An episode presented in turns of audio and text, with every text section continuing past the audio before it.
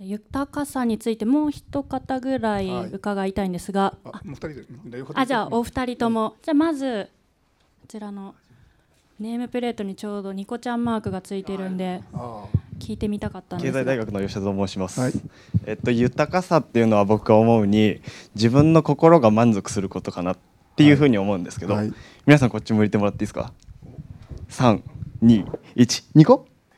ああ失笑っていうことでででも今皆さん笑ってもらったってことで僕の心はちょっと満足したわけですね。あやった嬉しかったなって思えたところでここに会場に足を運んだ価値が見出せたっていうことなんで僕はその学習欲っていうのは結構強い方なんでその皆さんが笑っていただいたこともそうですしあ僕にとってプラスになることそれがその豊かさだったりっていうのに直結するのじゃないかなと思いました。ありがとうございますじゃあ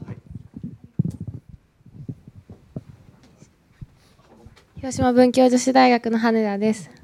えっとあの自分が満足するっていうおっしゃられてたんですけど、まあ、それに似ているものがあって自分であの例えばなんですけどお花を育てるのはそりゃ植物園とかお花屋さんに比べたら全然規模は小さいし咲いてる品種も少ないしみたいなものはあると思うんですけどどれだけ自分がその花はやっぱりその育てる人の気持ちが入るとかその綺麗に咲くとか言われるんですけどそのより綺麗に咲いたとかそうそうやってなんかなんだろう規模自分一人でできることとみんなでやればこれだけどんどんなん、えー大きくなっていくっていうそのレベルじゃないけど自分でできることとその大人数でやることをこう分けてその中であの自分が満足していくっていうのが大切なのかなって思っています。はい。ありがとうございます。これはあの20世紀のまあ後半だね。私があの皆さんと同じような年代の頃にはこんなこと言われてました、えー自分を満足させるというかな自分を高めるというかその辺の話で2つ方法2つの路線があって1つは、えー自己実現っていう自己実現。もう1個は自己表現って言いますよね。えまあ、自己実現の方が分かりやすそうな先に言いますけども自己実現は道を求める人求道者っていうイメージがある。例えば野球のイチローイチローは数々の記録を打ち立てながらで記録を塗り替えたたびに称賛されますよね。すごく。でも彼は称賛されて嬉しいんだろうかって。これっぽっちも嬉しそうに見えないそれは彼が求道者だからです。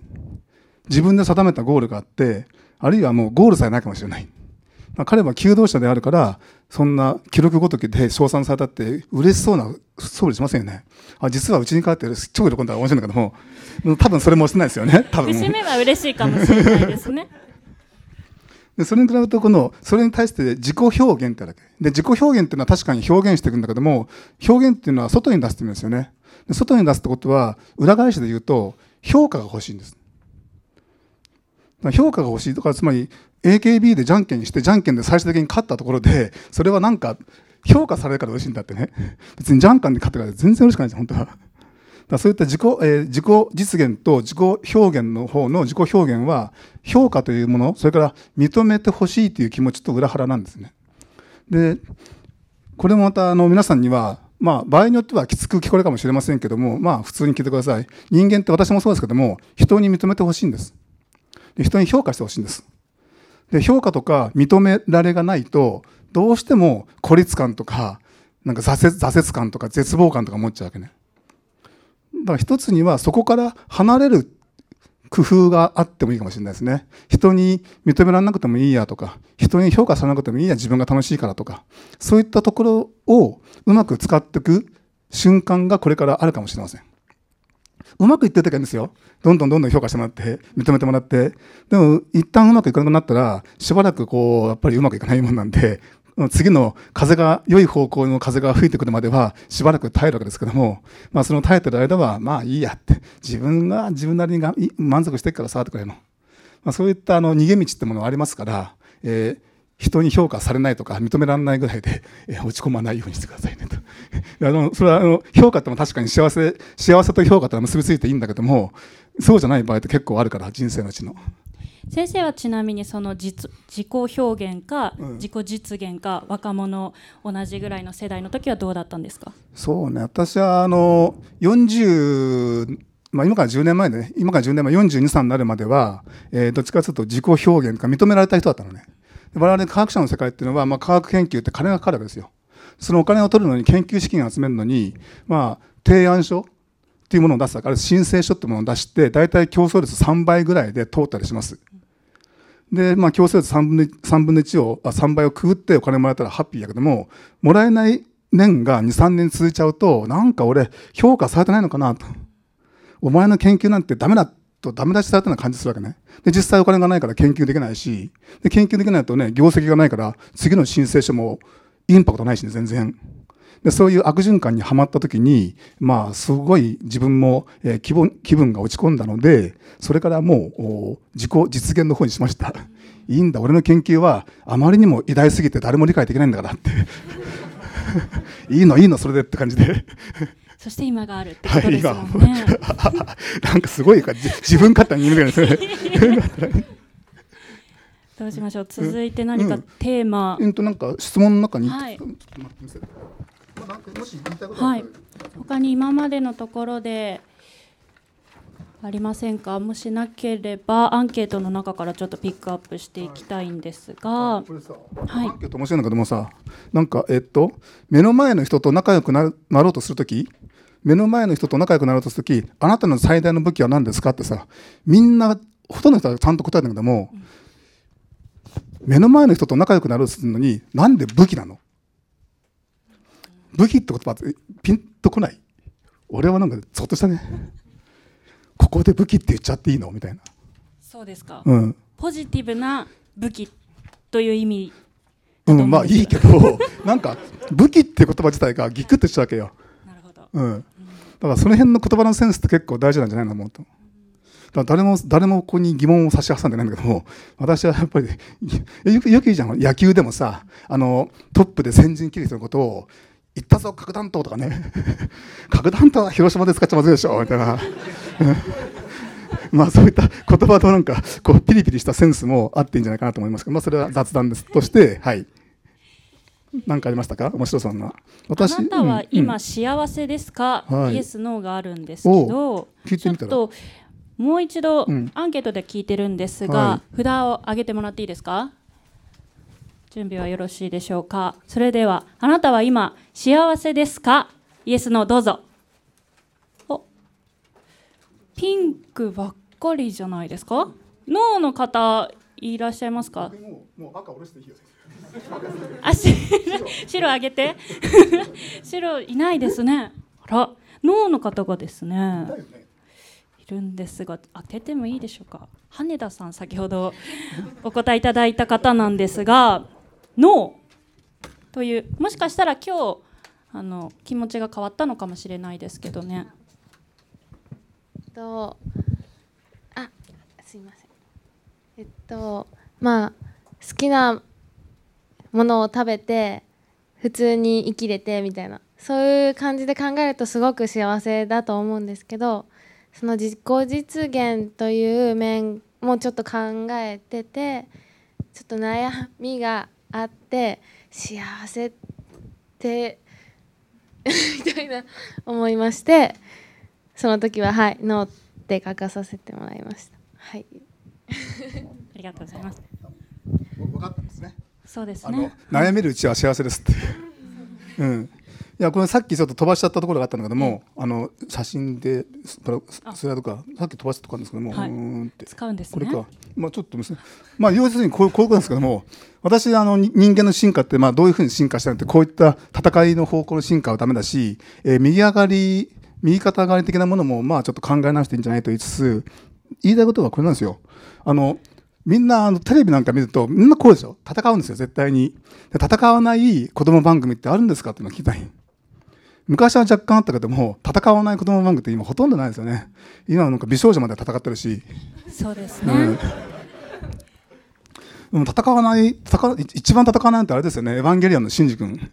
新次君ぐらいになっちゃうとみんないいと思うんですけども。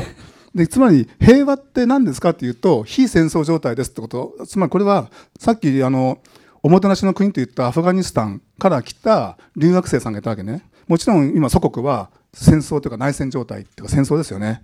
でそのアフガニスタンの留学生に平和って何ですかって聞いたらもう簡単ですよ。非戦争状態って。非戦争状態ってどうやったらできるかというと戦争をしない。非常に簡単ですね。だから幸せっていうの幸せってのあの自分の自分が悩める状態が幸せって思ったかと思ったんでしょそれは正しいです。もう悩めるだけ平和だってこと。そうですよね。でこの平和な時代この瞬間に生きていられることこうやって一堂に会せることはすごい幸せだ。ということを言った。らあの平和って広島は平和のなんか発信源の都市だし我々広島大学も平和を求める大学ですって言ってるでいろんな研究所もありますよね。平和の研究所も。平和って別に研究するもんでもないし遠くにある理想でもないのね。実は手元にあって戦争しなきゃいいんですっていうことがアフガニスタン的な平和の定義です。我々はちょっとそういう状況から遠いんでもうちょっと違った平和の定義してるけどもやっぱり非戦争状態でいいんじゃないのって。戦争しない。これが平和ですっていう。もうこの一点だけを強く持ってれば、えー、日本として世界にどういう発信できるかってことは明らかです。まあ、これでいつもこうやって酒飲んでぐだーっとしてるのが 私にとっては平和なんですねというこれだってこの人だって一応悩みあるんですよ。なんだけども、まあ、そんなことです。これ先生の象徴ではないんですか？はい、そうです。これ何、あれ今年って何年だったっけ？えっと。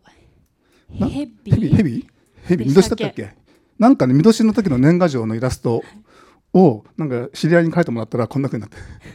これはどうも私らしい。そうですか。お酒もお好きでいらっしゃる。はい、はい、まあ、そんなことですね。はい。じゃ、他にも何かあったかな。はい、あれ、そうですね。はい。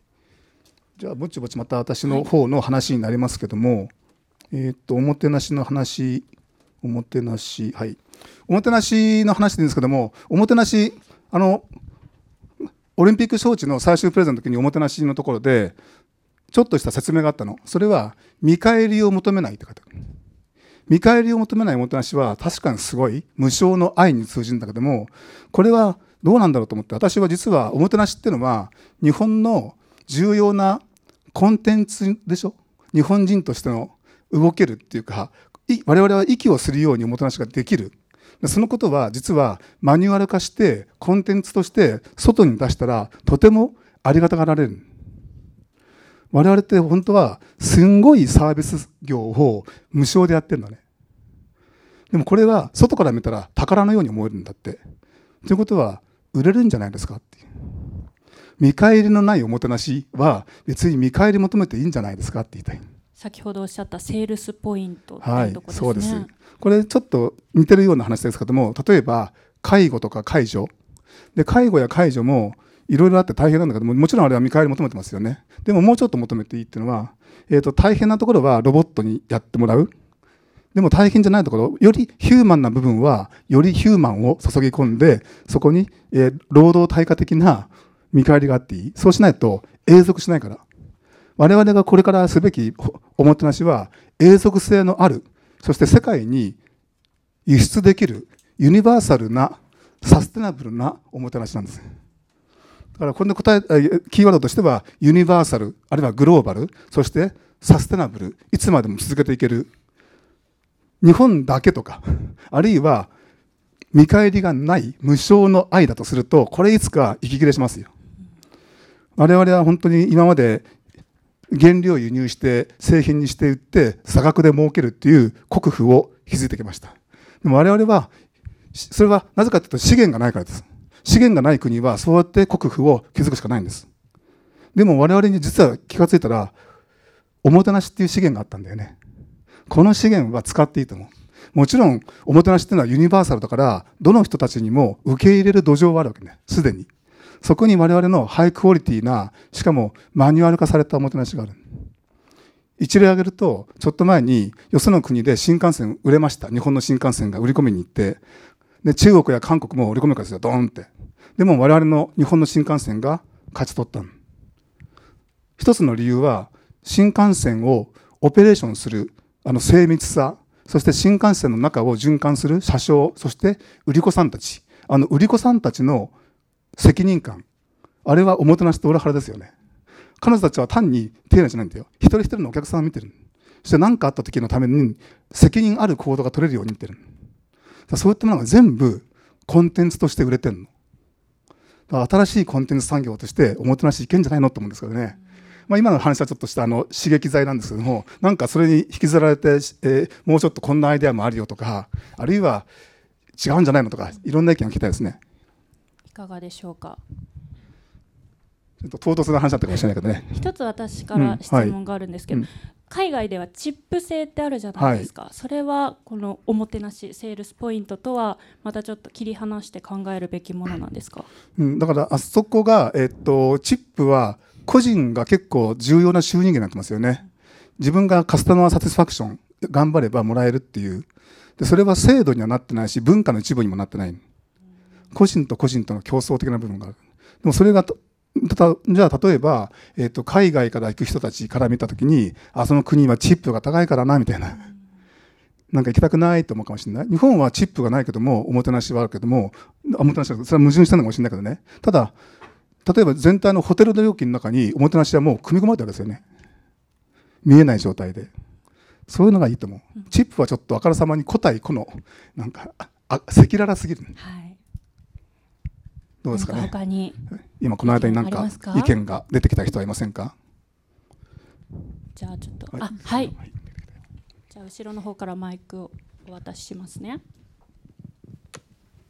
えー、広島大学の、えーと、藤井と申します、はい、あの先ほどそのえっ、ー、とおもておもてなし、えっ、ー、とそのっていうあのその言葉を受けてなんですけどそのあの今はその物を売ろうとしてももうそのなんだろうなもう世の中にもいろんなものがありふれてお金を出してその買うもの買うものとしてもそのいろんなものがあるからもうそのこれ以上その例えば携帯なんかもそうなんですけどもう iPhone 以上にもそのこれ以上の進化ってもうないと思うんですね。でそうなった時に資本主義として新たに売ろうって思うのは目に見えないものだと思うんですよ。それが言ったのがそのおもてなしっていうかそのそのにあのサービスさっき先ほどの新幹線のその売り子さんとかそういう風なあな人を見るっていうのとかあとあのツイッターとか LINE とかもそうだと思うんですけどあれもそのお金を直接お金を出してっていう商品ある意味商品ですけど物の商品ではなくてその人と人との会話っていうことでのその目に見えない商品として売られてると思うんですね。だからその今は今の時代はそのあの目に見えるものではなくてそういうあのその人と人とのそのかんあのその人間的なコミュニティコミュニケーションそういうものをこう打っていくっていうのが今の時代なのかなって思いました。はいあの言わんとすることはよくわかります。今の時代、はっきり言ってまだ売るものいっぱいあります。例えば、えーと、石油産油国に対して水を売るっていうのはね、21世紀は完全に水が足んなくなっちゃうんで、水不足です、21世紀は完璧に。で、じゃあ石油産油国に石油を売ってもらって水をあげるみたいな話も出てくるんで。明らかにそういったまだ物売りの時代はある。か物作りの時代もまだ続きますが、それプラスアルファとして物じゃないものを売るとか買うとかいう話はもちろん大事です。その中で、例えばですよ、単純に人と人とのコミュニケーションがうまくいくとかそういう話もある、もちろんなんだけども、私が例えば言うのは、原子力発電所を日本外に売ってます。原発を売ってるんだけども我々は今やどうやったらシビアな事故を起こしちゃうのか。どうやったらそんなことをせずに済むのかっていう知恵を持ってる。ととうとう我々はこれから日本史上初めて商業用で原子炉の廃炉に始まる入るね。それも完璧なマニュアルになるでそれも全部おもてなし的に使えるわけよ。本当は。だ物を売る時にはそういったものだけじゃなくてヒューマンな部分も売ろうってことでしょ？多分そうだと思うねだそのものものみたいなハードの部分にヒューマンの部分をくっつけてでより多くの人がより幸せになれるようなことを願うということは素晴らしいと思うんですね。ぜひそういうことを願願ってというか狙って日本のこの転換点突破したいと思うわけですよね。まあ多分そういった気持ちを皆さん今共有してもらったと思うんで、ぜひその気持ちを大事にしていただければと思いますけども。はい。それじゃあ他に何か今の？はいじゃあ。すいません何度も質問してしまって。あの逆におもてなしじゃなくて受け入れられ受け入れられてないところに例えば自分たちの文化を売るっていう時にはどういった対処法をすればいいかなと例えばビジネスの面で言えば日本食を世界に売りたいって思った時に例えば日本は米文化かもしれないけどヨーロッパはパン文化であるそういったところに米に使われる例えばお茶漬けとかお茶漬けの素とかふりかけとかああいうものを世界に売るっていう場合はどういったどういった対処法をすればいいかっていうその結局は受け入れられ受け入れられないところにどういった方法をすればいいかっていうのを皆さんなり教授さんなりにお聞きしたいと思います。そんなの分かったらみんなやってますよねあまあ僕的には その相手の文化を知って尊重した上で相手に対応したものを作る、うん、だからそれは一般論なのねつまり20世紀にとっくに小小えっ、となんとか商事とかね やってるわけ。簡単に言うとエスキモーにアイスアイスクリーム持ってこいって言われる。新入社員は。エスキモーにアイスクリーム持ってこいって言われるそれができるかできないか分かりません。これ結論から言えば分かりません。売れるかもしれないし売れないかもしれない。それはよくわかんないです。じゃあ相手の文化をよく理解した上で、この辺でいいんじゃないですかっていうプロプロポーザルを出したところで、受け入れられるかもしれないし、そうじゃないかもわかんないです。簡単に言うと、寿司は勝手に売れました。寿司は勝手に売れて世界中にいろんな変形、変変形というか変容しながら世界中に広まっていった。でもそれは日本の寿司とはもはや似ても似つかないでしょう。でも大事なことは我々日本から世界に向けてヘルシーフードっていう概念が言ったんです。アメリカにおいて寿司が人気なのはヘルシーだからです。ヘルシーフードっていう概念が生まれたとは、でもそれは日本人はまさかそんなことで生まれる、あ、売れるとはって思ってなかったんですよ。だから実はよくわかんないっていう。やってみなきゃわかんない。つまり、答え言っちゃうと、分かってたらみんなそうやって売るんだよね、もの。いつかその方法論も陳腐化しちゃって、使えなくなっちゃう。また新しい方法論を誰かが探して、またそれも陳腐化しちゃうってことになると思うんですけども、その過程においてやっぱり何が売れるかっていうのは、私は、そうね、なんとなく偶然が作用したとしか思えない。まあ、その偶然を必然に置き換えるのが人と人との付き合いだっていう言い方はできます。自分の思いが通じたとかね。そういうことあるでしょう。まあ、そういったところで、まあ、思いをいたさねば絶対に思いは通じないんで、できるだけの思いはいたしてくださいと。ちなみに今の意見に何かあれば教えてください先生の話を聞いて納得しましたか皆さん。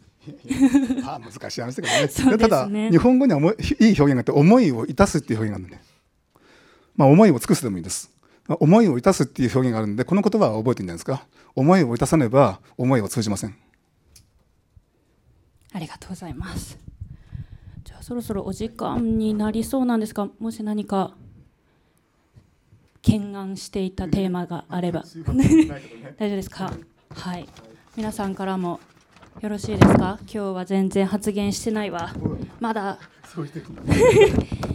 まだちょっと聞いてみたいわみたいなことがなければよろしいでしょうか？はい。じゃあ先生今日の授業1時間30分、あっという間だったんですけどね、皆さん20代前後の方多いと思うんですけどこれからいろいろ未来に向けて考えることも多いかと思いますがメッセージと感想何かいただけますか？いや実はあの、まあ、何何歳かのっていうか私の子供は今23歳と21歳で自分の子供にも語ったことのないような、えーまあ、説教じめた話ですけども、まあ、なんとなくねあの